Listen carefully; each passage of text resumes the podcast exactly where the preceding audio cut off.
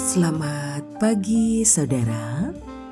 Kembali kita ada di dalam sapaan pagi, mendengarkan Tuhan menyapa kita di dalam firman-Nya. Namun, sebelum kita mendengarkan sapaan dalam firman itu, mari teduhkan hatimu dan kita berdoa. Terima kasih ya Tuhan. Kasih setiamu kekal dalam sepanjang hidup kami. Terima kasih untuk hari baru yang kau beri.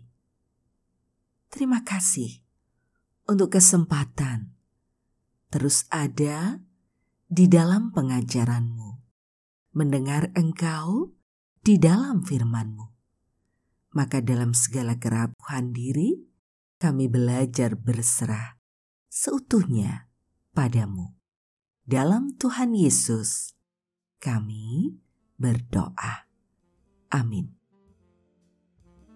Saudaraku, sapaan dalam firman-Nya pada saat ini kita terima melalui bagian surat Paulus dalam Efesus pasal 4 di ayat 2. Hendaklah kamu selalu rendah hati, lemah lembut, dan sabar. Tunjukkanlah kasihmu dalam hal saling membantu. Kita akan refleksikan dalam tema lemah lembut.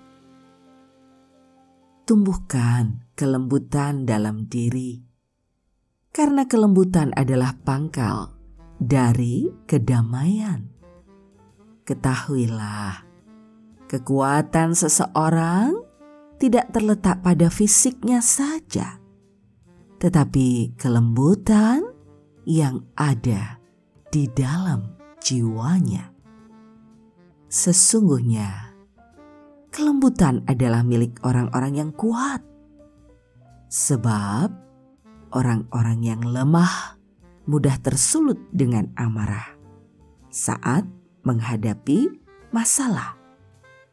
Orang-orang yang lembut hatinya menunjukkan keramahan, meski ia memiliki kekuatan untuk menghancurkan melalui sikap maupun tindakan.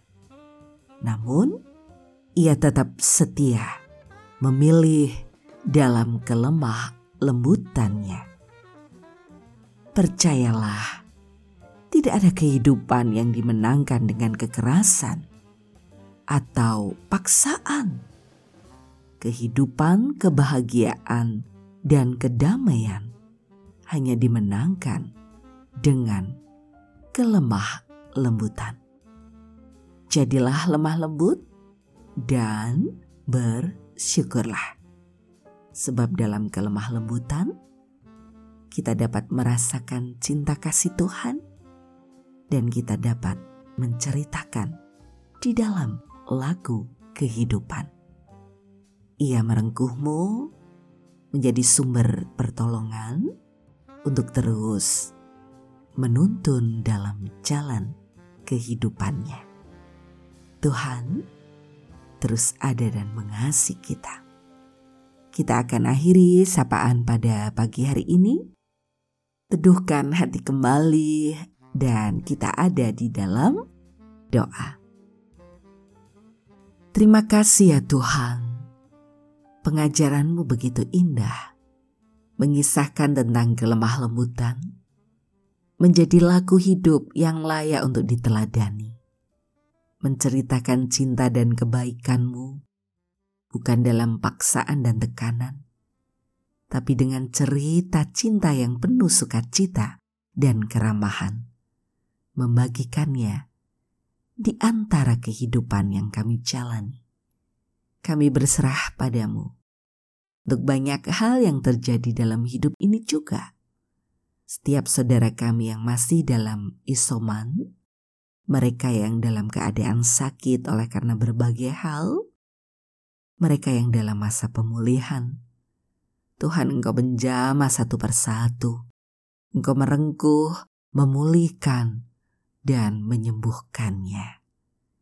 Kami berserah padamu untuk setiap pergumulan hidup yang terjadi dalam berbagai situasi dan keadaan yang berbeda dalam kehidupan setiap dari kami. Hanya berserah, ya, di antara upaya kami untuk melakukan banyak tindakan, kami kembali hanya mampu menyerahkan padamu. Kami percaya Engkaulah yang empunya hidup ini seutuhnya dan yang akan memberikan pertolongan sejati.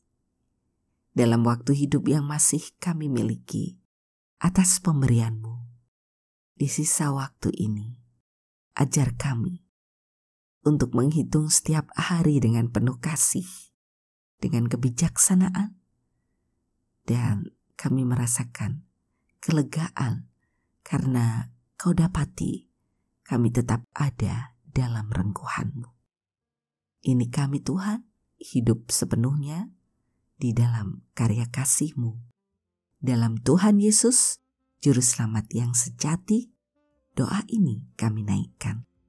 Terima kasih ya Tuhan. Amin. Saudaraku, demikianlah sapaan pada pagi hari ini. Terus dengarkan Tuhan menyapa kita di dalam firman-Nya. Saudara bersama saya, Esti Widya Stuti, Pendeta Jemaat Gereja Kristen Jawa Pakem, ada di lereng Gunung Merapi. Tuhan memberkati.